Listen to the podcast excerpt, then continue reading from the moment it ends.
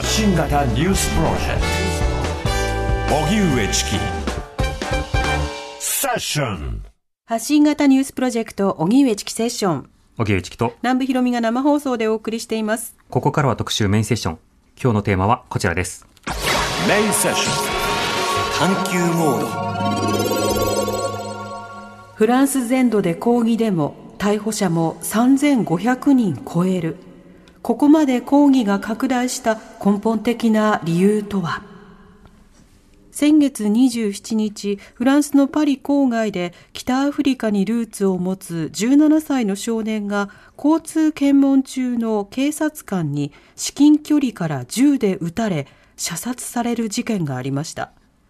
当局によりますと少年が停車命令に従わなかったとして発砲したとのことですが発砲した警官は意図的な殺人の容疑で取り調べを受けています。この射殺事件に端を発し移民差別や警察官の横暴に対しフランス全土では抗議活動が行われ3500人を超える逮捕者が出ています。こうした抗議活動を受け、マクロン大統領は29日に正当化できない暴力だとデモを批判。しかし、このマクロン大統領の言動に対しても批判が集まっています。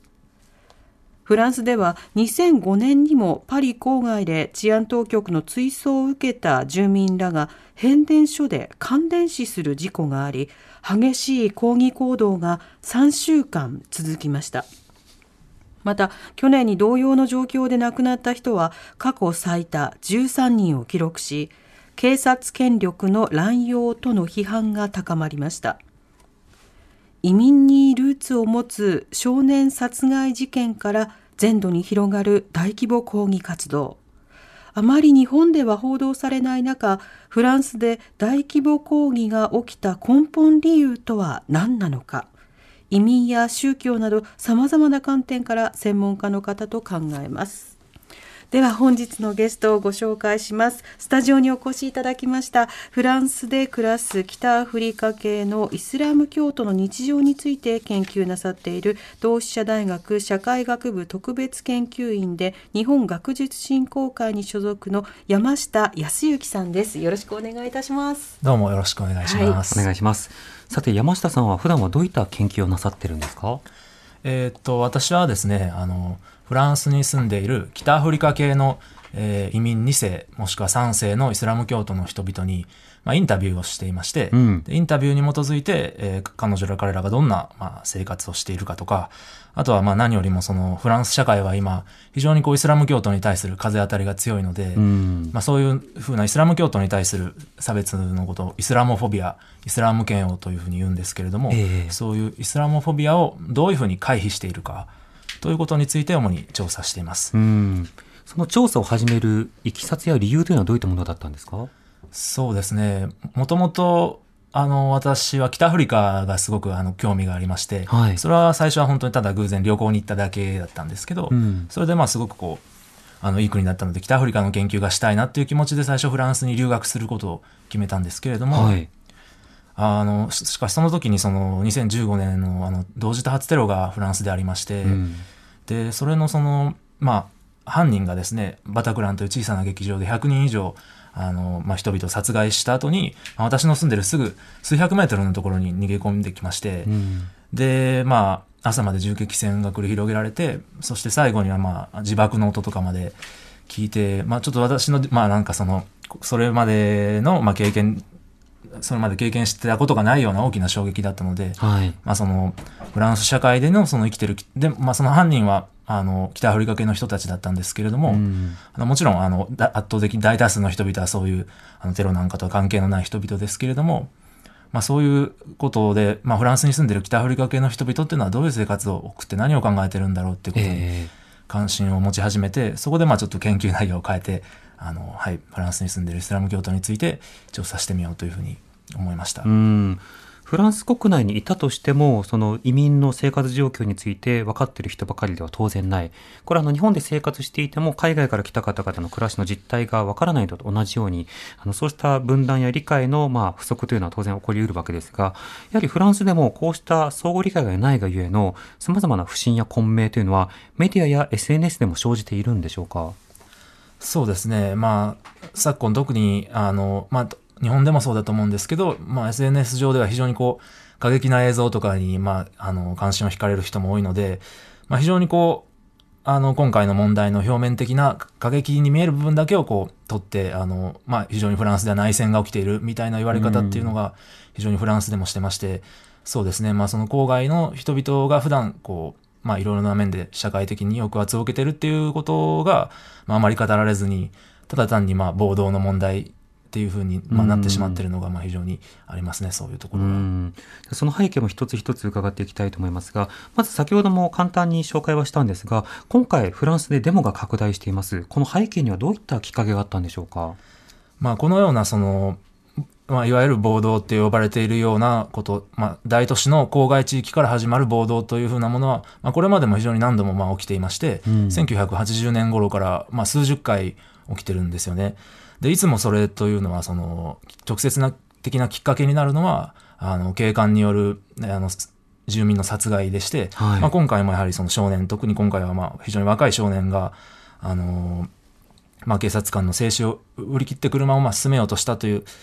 えー、ことで、えーまあ、殺害されてしまったわけですけれども、まあ、それに対する抗議として、えっ、ー、と、非常にこう、まあ、あの、郊外を中心にあの多くの若者がそれに参加しまして、まあ、いろいろなこう、えっ、ー、とまあ、インフラだったりとか、まあ、商店だったりに対する、まあ、襲撃みたいなことまで生じているっていうのが、まあ、現状ですね。うん。これまでも繰り返されてきたということですが、あの、これまで、例えばそうした問題のある捜査とか警察の行動があったときに、あの、再発防止であるとか、あるいはその住民たちとの、まあ、意思の統合などの試みというのは進んできたんでしょうか？そうですね、まあ、それぞれの大統領が、あの、いろいろと警察の改革を進めようとはしたんですけども、やはりこう、抜本的な、あの、改革には至っていなくてですね、うん、まあ、特に今回、その非常に言われているのが、2017年に、その、正当防衛、まあ、2017年のその、まあ、ある法案が、えー、できたんですけど、まあ、その直前ぐらいに警官が殺害されるという、まあ、あの事件がありまして、はい、でそれをきっかけにその警察のまあ命をま、守ろうということで、まあ、警官のその正当防衛の権利をよりこう拡大するような法案が2017年にできまして、はい、まあ、それによってこう、警察がよりこう、なんというか、以前よりも、あの、銃を使って、あの、自分の命に危険を感じたら、という名目で、まあ、銃を使って、まあ、市民を殺害するということが、まあ、発生していまして、まあ、去年1年間でも、まあ、13人という、その、まあ、ほぼ月に1人ぐらいは、あの、警察による、あの、その、静止命令を振り切って、車で静止命令を振り切ったっていうタイミングで殺害するということが起きているので、まあ、むしろ警察暴力が拡大しているかなっていうのが、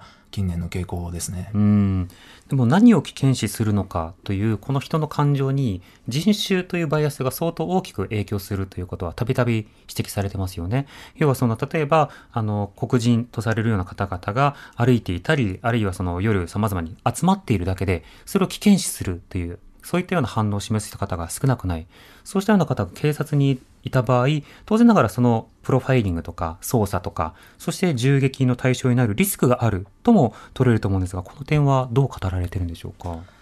そうですね。その、いわゆるレイシャルプロファイリングって言われるような、あの、まあ、人種を根拠として、えー、職務質問、職務質問を行うっていうことが非常にフランスでも、あの、深刻でして、えっ、と、えっ、ー、と、人権擁護機関がまあ、フランスの人権擁護機関があるんですけれども、はい、まあ、そこの発表によるとですね、その、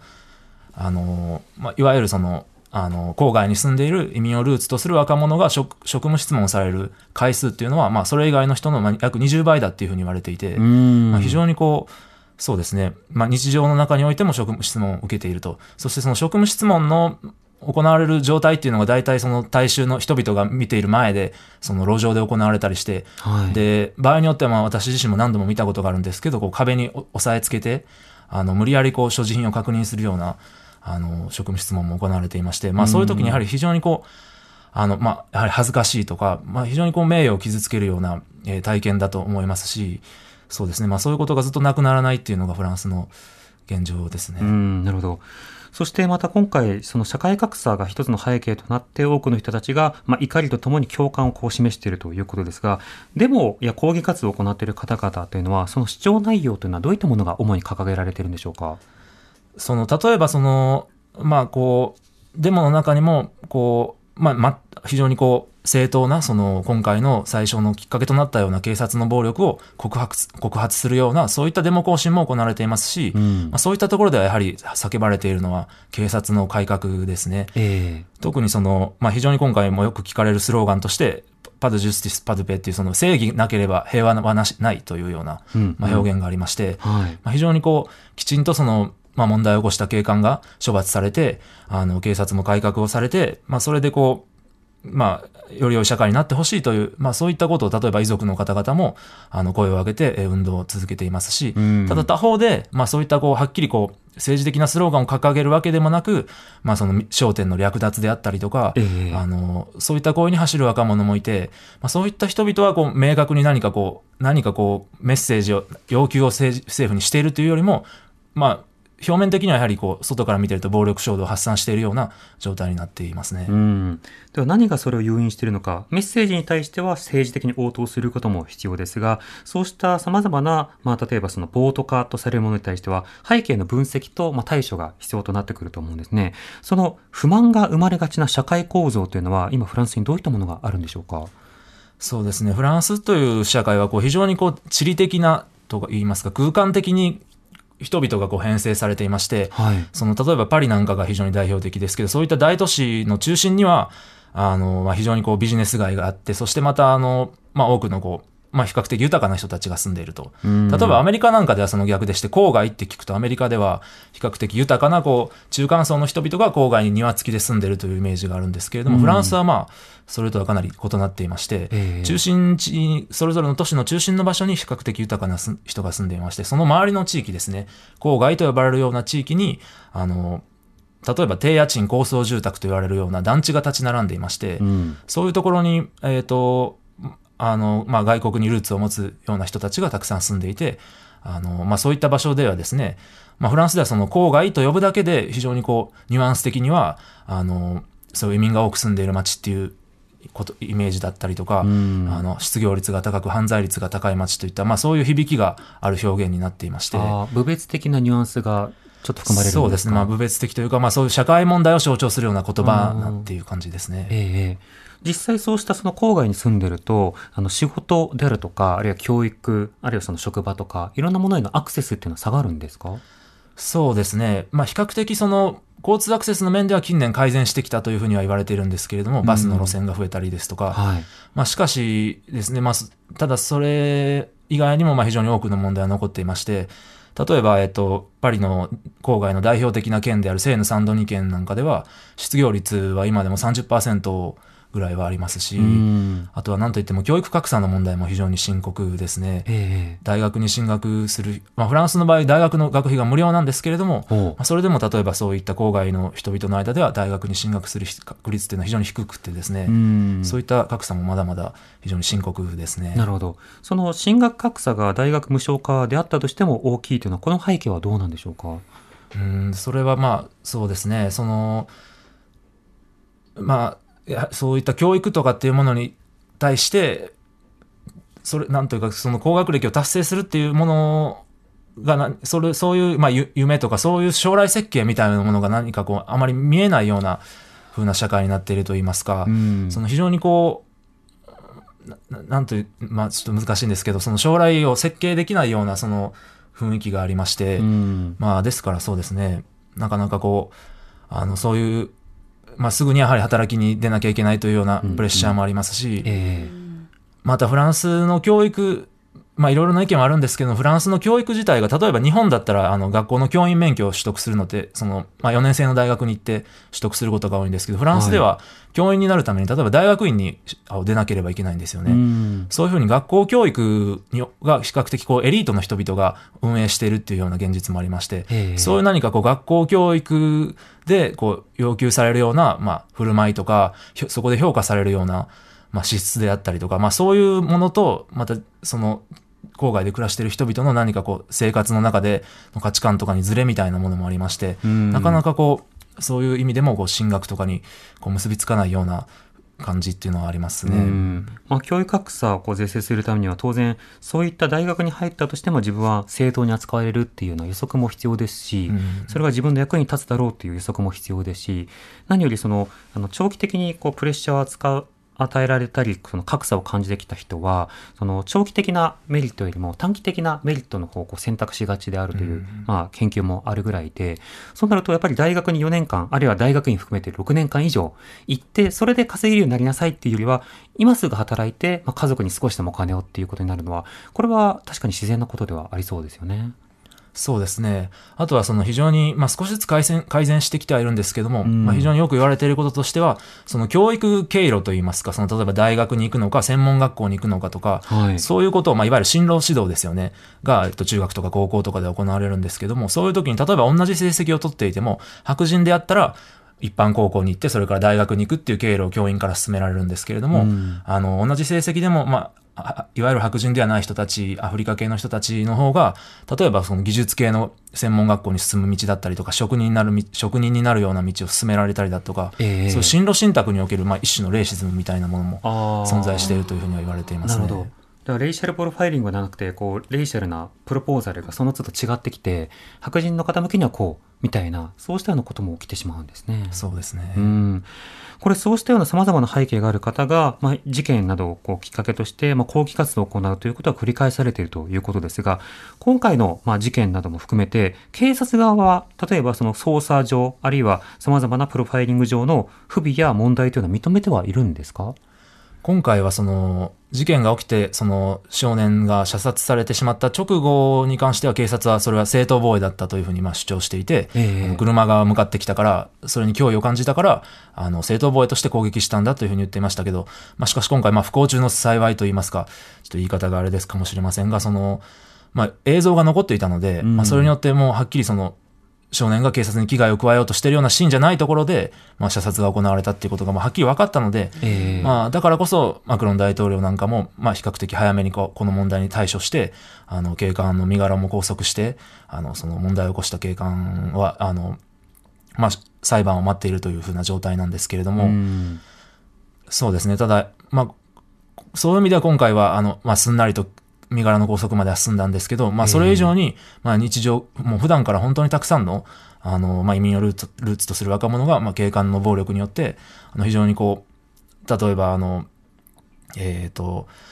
あの、まあ、警棒で殴られたりとか、はい。あと、まあ、デモを鎮圧するための、まあ、フランスではその、まあ、非殺傷兵器といいますか、まあ、いわゆるゴム弾のようなもので、あの、まあ、デモに参加している、まあ、若者警官が、まあ、撃つというようなことも起きたりしていまして、そういうふうなものを目、的した道具ということあになるわけそうですね。まあ、そういったもので、こう、非常に後遺症が残っているような、あうん。の、ことなんかも多いんですけれども、ええ。例えばそういうことも、まあ、なかなかやはりこう、警察は認めようとしないですし、本本当に今回は映像が残っていたからっていうことが、まあ、大きくて、まあ、ある程度はその、だから、処処罰の方向に向かっているんですけれども、はい。うんこれまでも隠蔽体質というのがあって、あの、これは香港のデモとかでも同じようにゴム弾が例えば目に当たって失明したりとか、あの日本でも沖縄のね、少年らがはい警棒によって失明をしたりとかっていう時があった時に、警察などが、まあ、スムーズに調査できるのかどうか、それを公表するのかどうか、本当にその周囲が動かないとなかなか対応してくれないということはどこでも起きえますよね。で、今回に関しては、そのマクロン大統領も、まあ、早期に対処したということですが、同時に、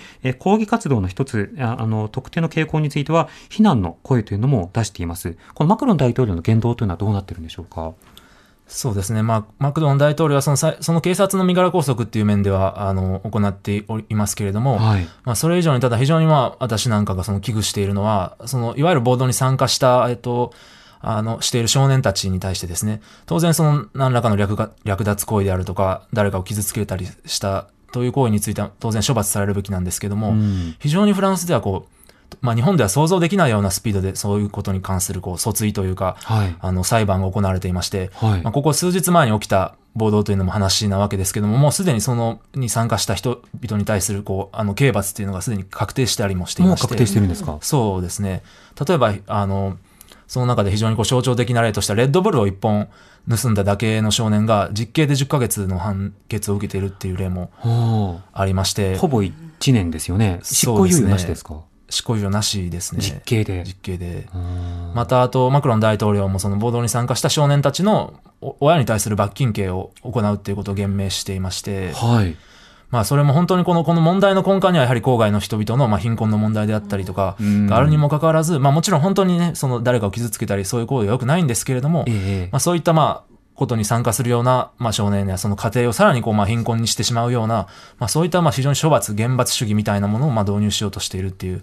ところに関しては、まあ、非常に私も危惧しているんですけどうも。んペナルティが過剰ではないかというそのミスマッチの話と同時に、そうした対応というのが、再度、やはり郊外に住む方々に対して、あの政治不信であるとか警察不信を強化することになるのではないか、こうしたような懸念というものがあるわけですか？そうですね。まあ、フランス社会っていうのは、そもそも非常にこう、警官と、まあ、それ以外の市民とが非常に対立しやすい、これまでも対立してきた、そういう社会ですので、うん。もちろんその警官一人一人は全く悪い、まあ、もちろん場合によって今回みたいにその、まあ、と何かこう暴力的な行為に及んでしまう警官もいますけれども、ええ。もちろん一人一人は、例えば警官の中にも当然その郊外出身の人々もいますし、うん。いわゆる白人ではないアフリカ系の人々もたくさんいますし、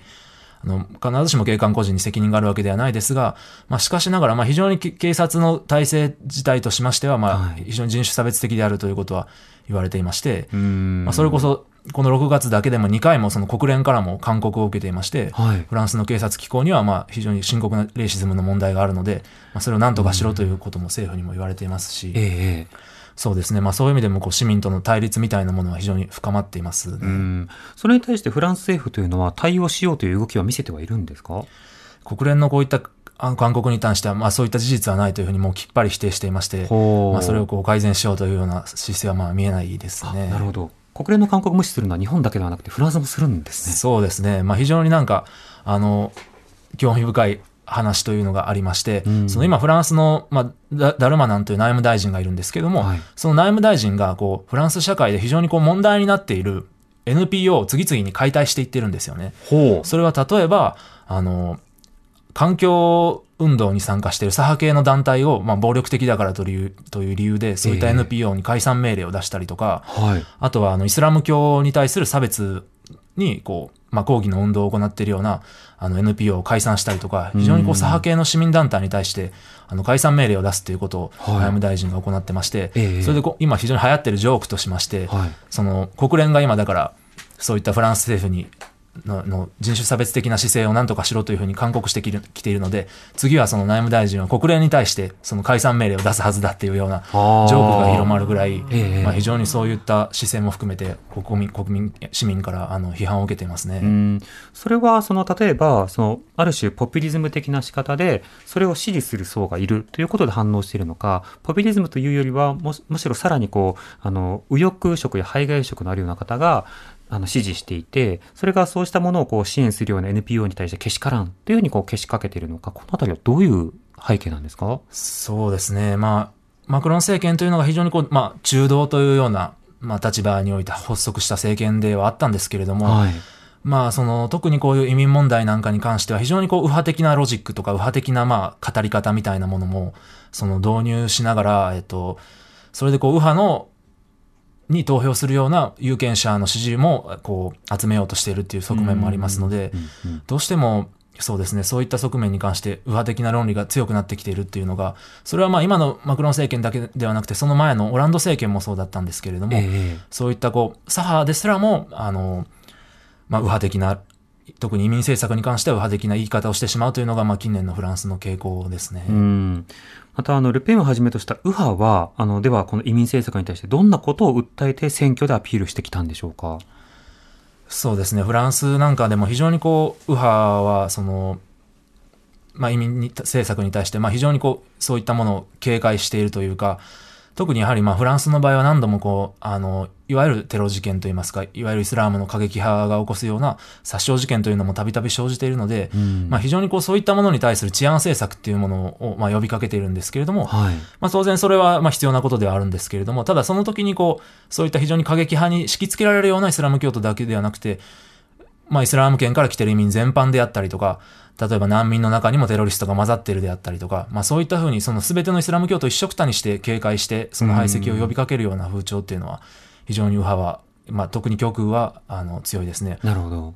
特にその、あえてその戦略的に解像度を荒くして、でこうしたような方々に対して立ち向かうリーダーなんだということをアピールするという、まあ、そうしたの言説というのがもうしばらく流通し続けている状況になってるんですか？そうですね。うんまあ今回のその、あの、えークラウドファンディングのことが今回非常に話題になってるんですけれども、はい。つまりその、えー少年を殺害した警官の家族を支援するというためのクラウドファンディングですね。うんうん例えばその、まあ、今回でも鎮圧するために犠牲になってし家族あの怪我をしてしまった警察警察官であったりとかそういった警察官をあの支援するということであったらあの非常に正当だとは思うんですけれども、ええまあ、その少年を殺害した警官に対してはやはり正当性はないので、まあ、その遺族を支援するっていうようなあのクラウドファンディングが今非常に話題になっていまして、うんそれもやはり極右のまあ政治家論客みたいな人たちが集まってそのクラウドファンディングを始めたっていう背景がありましてこの被害側のクラウドファンディングを加害側の家族を支援するクラウドファンディングが額として超えたみたいなことがちょっとニュースとして取り上げられましたよね。そうですね、うんもう今、えっと2億3000万円ぐらいまでの額になってましてその殺害した警官の家族を支える方のあのクラウドファンディングが。うん。それに対して被害者遺族を、あの、し、の家族をい支援するようなクラウドファンディングの額は今まだその数分の1なので、うん。それがある種の、まあ、メッセージとして機能しているような状況がある。そのあたりは5時台に伺います。TBS Radio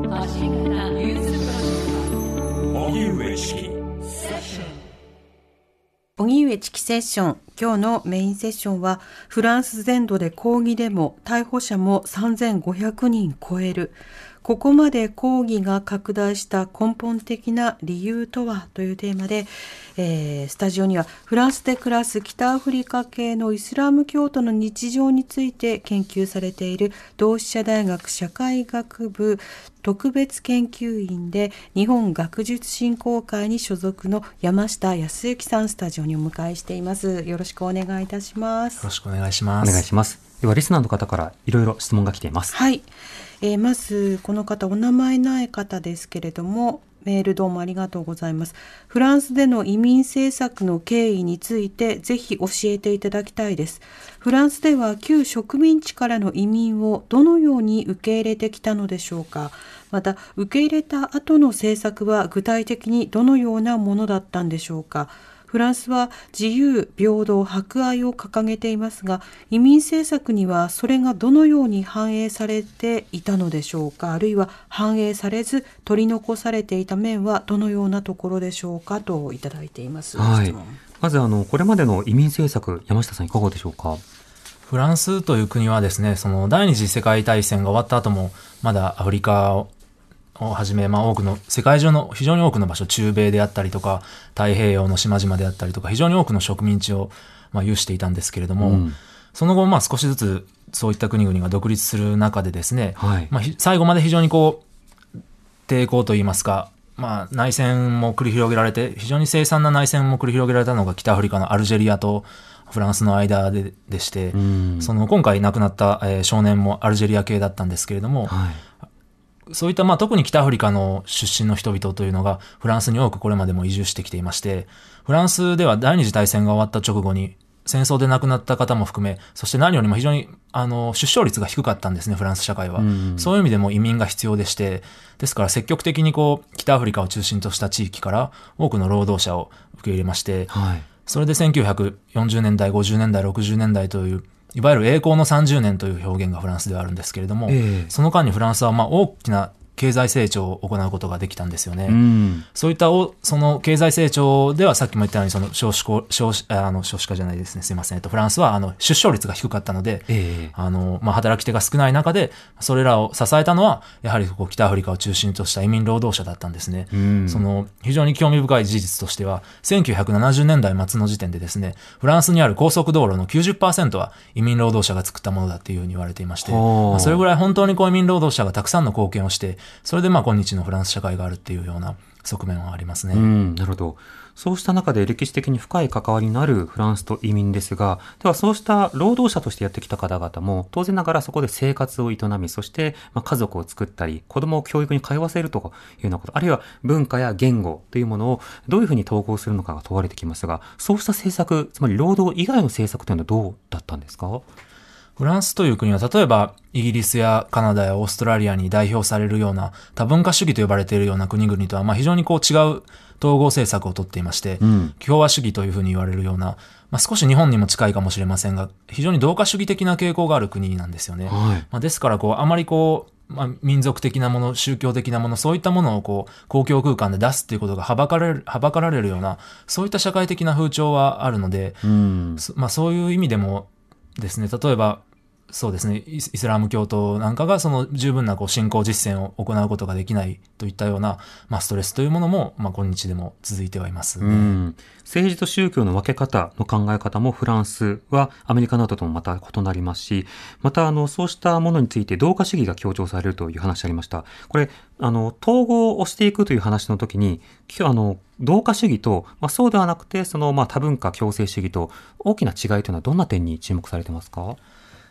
フランスという国はですね、その共和主義、フランスの共和主義というのは憲法にも、あの、憲法の全文なんかにも、一にして不可分というようなフレーズが出てきて、はい、国民を分けることはできないんだっていうような、まあ、あの考え方がフランスには強いんですね。ですからフランス社会の非常に特徴として、例えば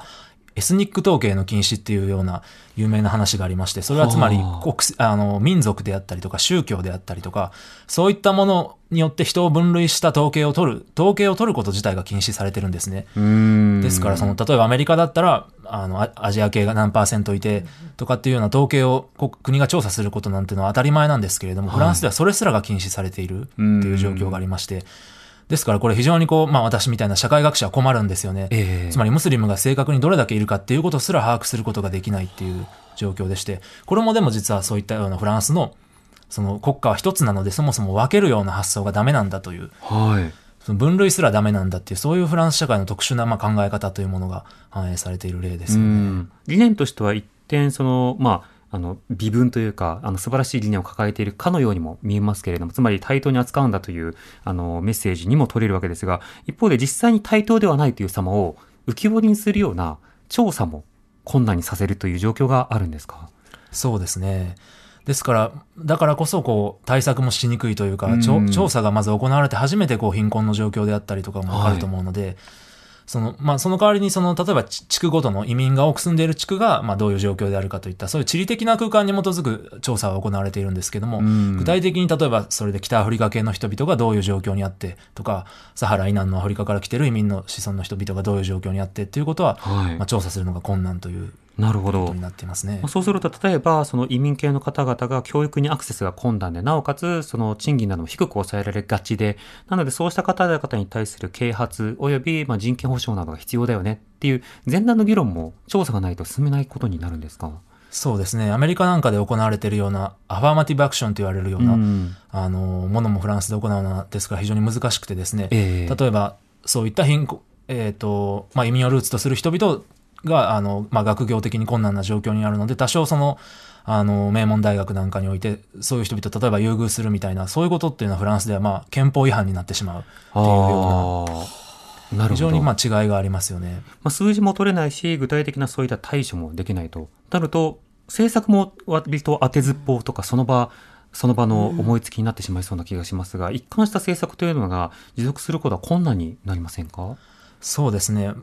フランス社会では、ですから貧困対策なんかも非常にこう都市政策という形で行われることが多いんですよね。さっきも言ったような、言ったようなその、だから教育達成が低いような地域を支援する政策であったりとか、はい、そういうふうに地域っていうのを単位にしていて、人間を単位にした福祉政策ではなくて、地理的な空間を単位にした政策を取るというような傾向があってですね。はい、ですから、そのなかなかその、本当にズバリ貧困な家庭を支援するっていったようなことが非常にあんまり行われていないというのもまたフランスの特徴ですね。なるほど。あの分配政策などについてはフランスはそもそもどういうふうに行っているんですか？フランスは、まあ、比較的その税金も高いですし、幸福史的な国でもあるんですけれども、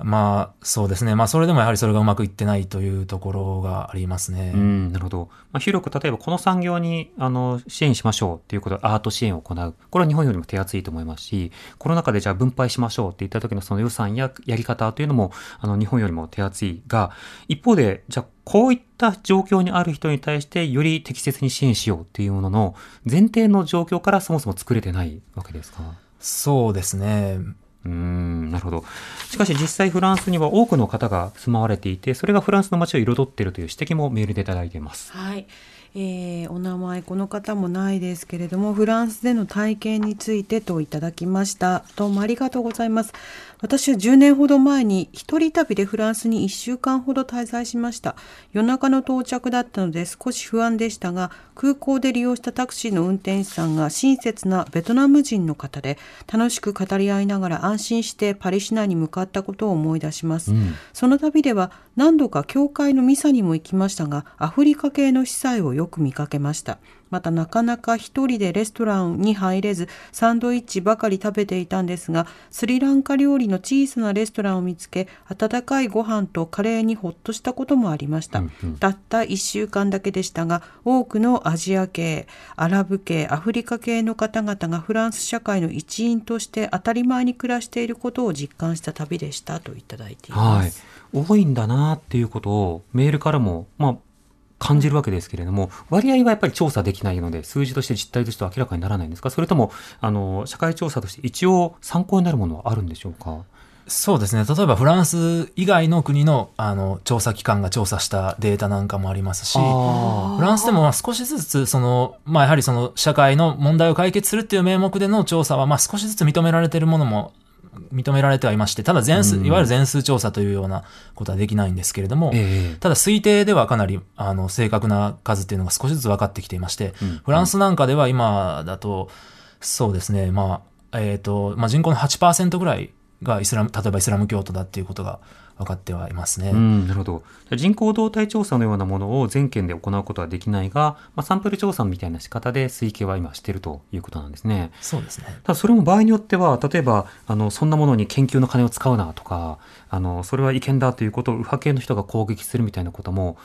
起きかねないような気がしますが、それはどうなんでしょうか？そうですね。右派系だけじゃなくてですね、研究者の間でもこれについては非常に意見が分かれていまして、はい。研究者の間でもそういったフランスの国民を分断しないというようなまあ考え方、共和主義というような考え方に賛同するような研究者もいて、はあ中にはですからそういうさっき言ったような統計の取り方を、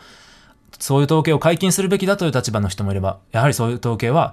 行わないべきだという研究者の人もいるので、本当に意見は様々ですね。。ネタコを起こすなみたいな方もいらっしゃるんですね。そうですね。うん、でもそうした中で実際に多くのあの海外からル海外にルーツを持つ方が、まあ、労働者としてきている。そしてあの山下さんの研究対象の一つでもあるそのイスラムなど、この宗教的な対応というのはフランスはどういった位置づけになっているんでしょうか？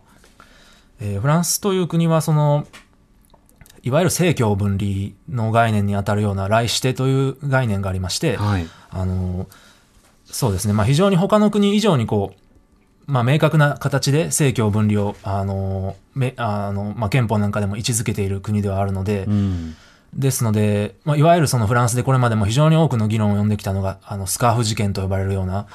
ムスリムの女性がススカーフを頭に巻いてその状態で例えば公立学校に通っていいのかとか教員はそれが認められるのかとか、そういったものがずっと問われてきたんですけども、はい。まあ、今ではそういったものは全面的に学校なんかでは禁止されているんですけども、うん、禁止の方向にもう進んでしまったんですね。そうですね。もうかなり以前から禁止されていましてこれもやはり他の国とは違いますよね。うん。例えばドイツなんかでは学校の教員が学校あの公立学校で教える際にスカーフを巻いちゃダメというような法律はあるんですけれども、はい。その生徒がまあ確一的に全て禁止っていうのはやはりフランスの特徴ですよね。うんさらにその禁止の範囲もどんどん広げていってるっていうのがフランスの状況ですね。なるほど。そうした中で、イスラムに対する嫌悪感というものがフランスの国内では共有されていったりしてるんでしょうか？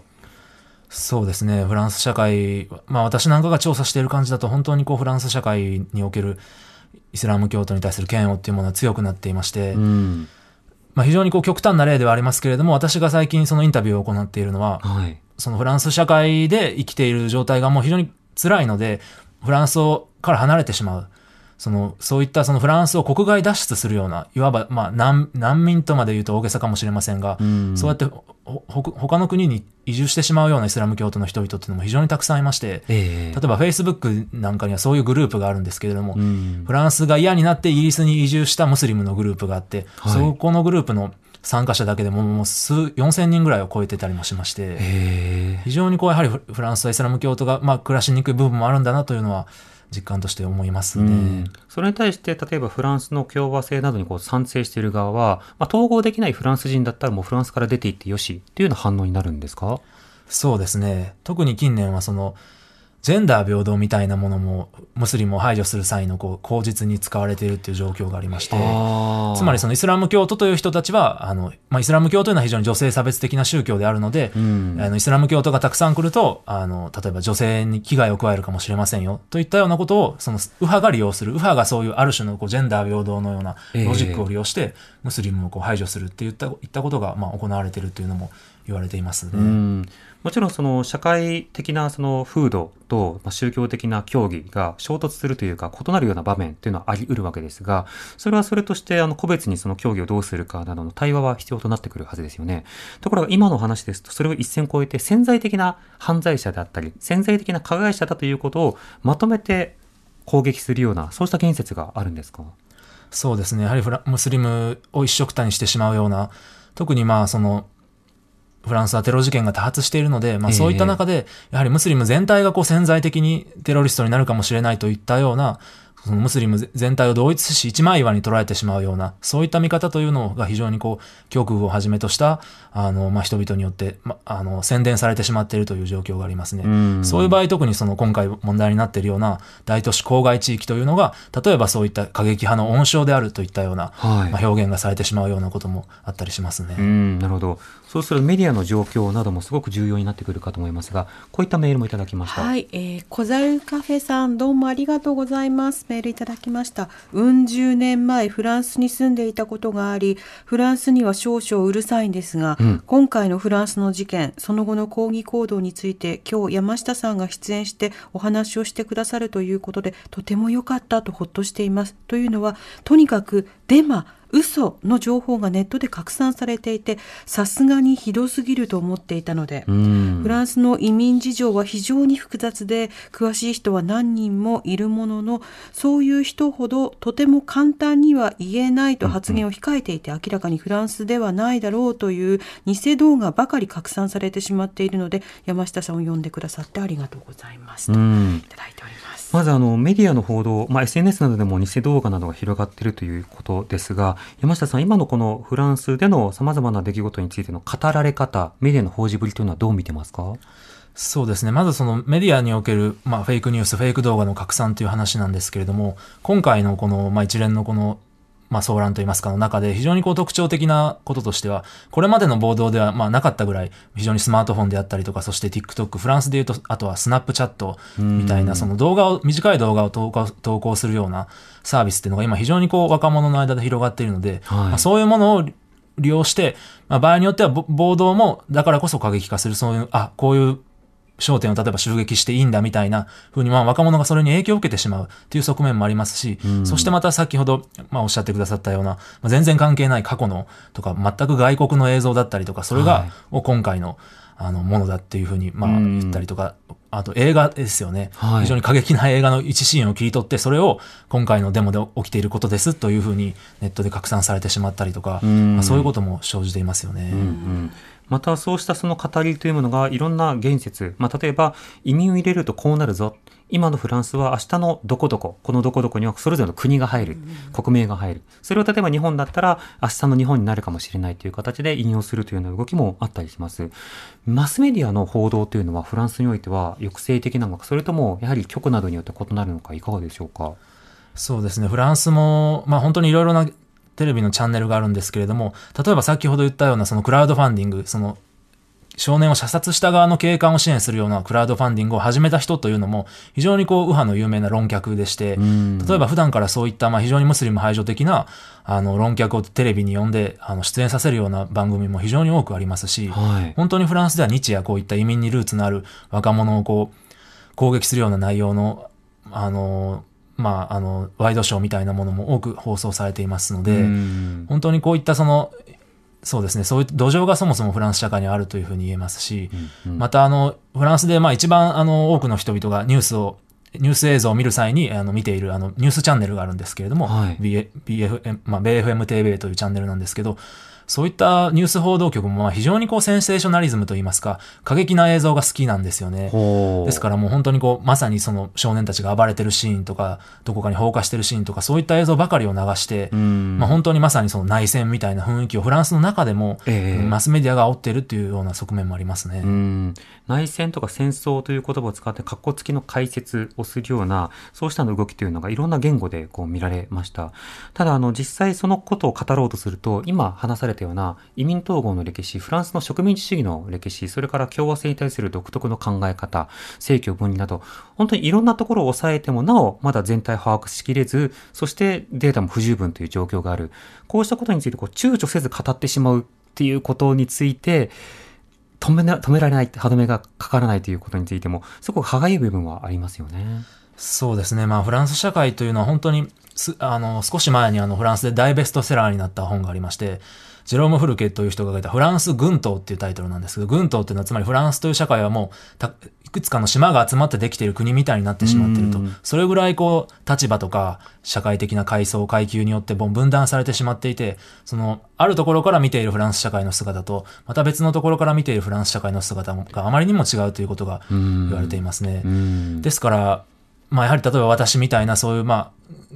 学問の世界に携わっている人間が見ているフランス社会と、そしてまた郊外に生きている人が見ているフランス社会、そしてパリのような、パリというのは日本の方はあまり知らないかもしれませんが、まあ、非常にフランスの中でパリっていう場所は特殊な空間なんですよね。うん。まあ、東京もある程度そうかもしれませんが、非常にフランスではパリという場所だけが、あの、例えば、給料も高くて、家賃もものすごく高くてですね、はいパリという街自体がもういわゆるミドルクラス以上の人しか住めないような街になりつつあるので、うん例えばそういう場所では、そういうふうな、まあ、大都市中心に住んでる人から見れば、その郊外の暴動が自分の生活には全然及んでこ、影響が及んでこなかったりもするわけですよね。そういう人から見ればまるでこう、遠い世界の出来事のような、フランス国内ですらそういうふうな側面がありますね。なるほど。そうすると、例えばフランスからのリポートですって言って解説してくれる方がどこに住んでるかでも、やっぱりリアリティも違いますし、ミドルクラスだからこそ、こう、ちょっと距離を取ったりとか、あるいは一定程度、いやいや、パリとかは多様的でね、フランスはとっくにも多様的、多様でね、みたいなことを言ったりなど、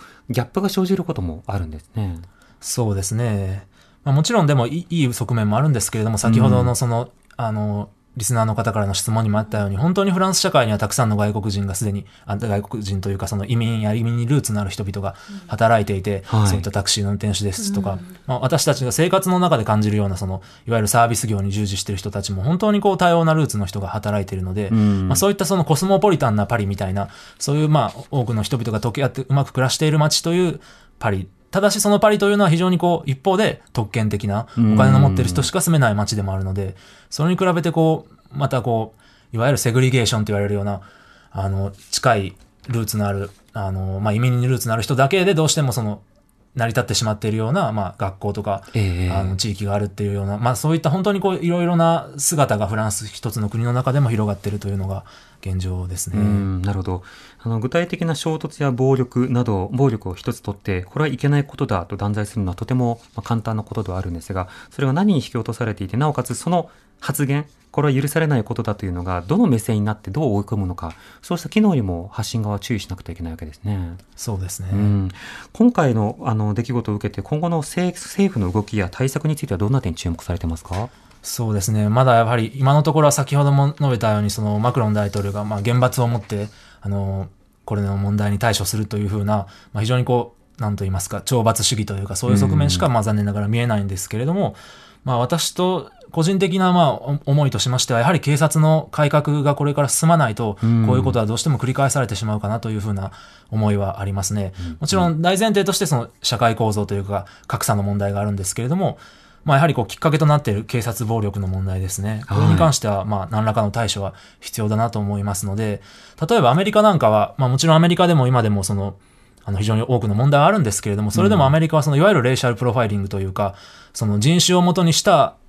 して、あの、まあ、誰かをこう、危険視して職務質問をするっていうことは、まあ、法律で禁止するっていう方向に進んできた国なんですね。はいで実際にアメリカは非常にこの、そういったあの、職務質問の件数っていうのがもう一時期の10分の1ぐらいになっていまして、うんですが別に犯罪率は増えてないんですよね。はいまあ、そういったフランスも、そのいわゆるレーシャルプロファイリングと言われるような、その移民にルーツのある人に、まあ、職務質問して恥をかかせるような、まあ、そういった慣習がまあなくなっていくっていうのは大事かなとは思いますうんね。そうした改革といったものにし進んでいくのか、その政策の行方にも注目が必要かと思います。今日は、えーフランスで暮らす北アフリカ系のイスラム教徒の日常について研究されている同志社大学社会学部特別研究員で研究員で日本学術振興会に所属の山下康之さんとお送りしました。山下さん今日はありがとうございました。ありがとうございました。またよろしくおありがとうございました願いいたします。荻上チキ毎週月曜から木曜朝8時30分からお送りしている「パンサー向井のフラット」毎日を彩るパートナーの皆さんはこちら。月曜パートナーの滝沢カレンです。火曜パートナーのココリコ田中直樹です。水曜パートナーの三田寛子です。そして木曜日は？横澤夏子です。ヤーレンズのデイ淳之介です。奈良原正樹です。横澤夏子ちゃんとヤーレンズが各週で登場。今日も一日頑張ろうのきっかけは「パンサー向井のフラット」で